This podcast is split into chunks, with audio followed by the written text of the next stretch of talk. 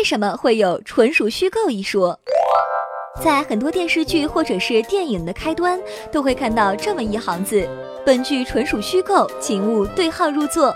意思就是说，所演或所写内容都是编造的，不是真的。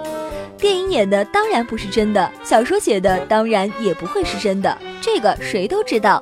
可为什么还要多此一举，特意说明呢？原来啊，这个东西最早是从美国好莱坞舶来的。美国是一个法治国家，诉讼特别多，一不小心就会被人告上法庭。